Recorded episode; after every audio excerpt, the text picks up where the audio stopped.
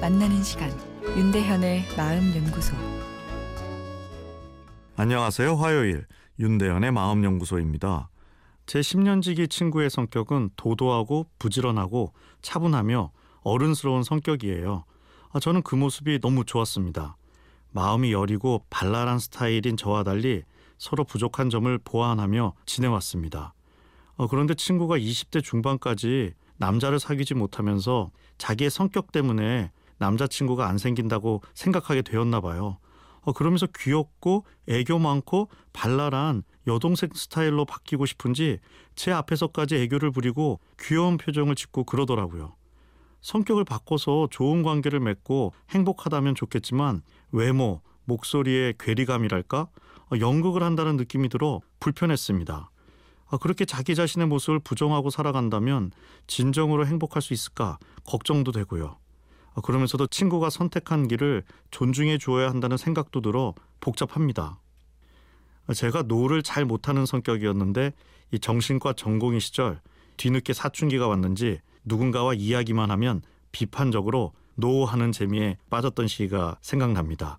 그때 저와 가까운 편이었던 친구가 난 옛날에 긍정적인 너 모습이 좋아라고 해서 약간 충격을 받으면서도 저의 변화를 품지 못한다는 생각에 섭섭한 감정이 들었는데요.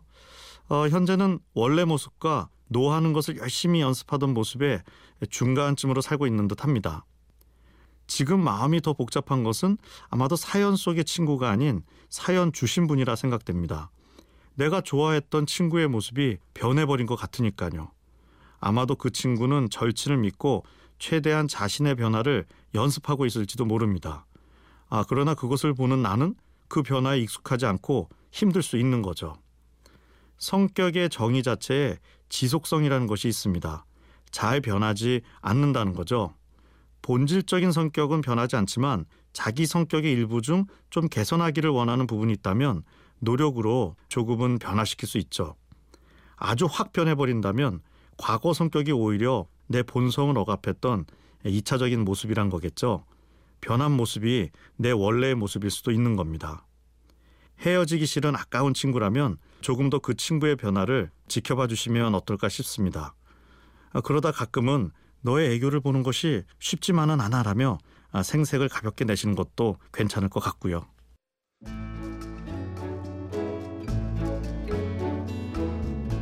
윤대현의 마음연구소 지금까지 정신건강의학과 전문의 윤대현 교수였습니다.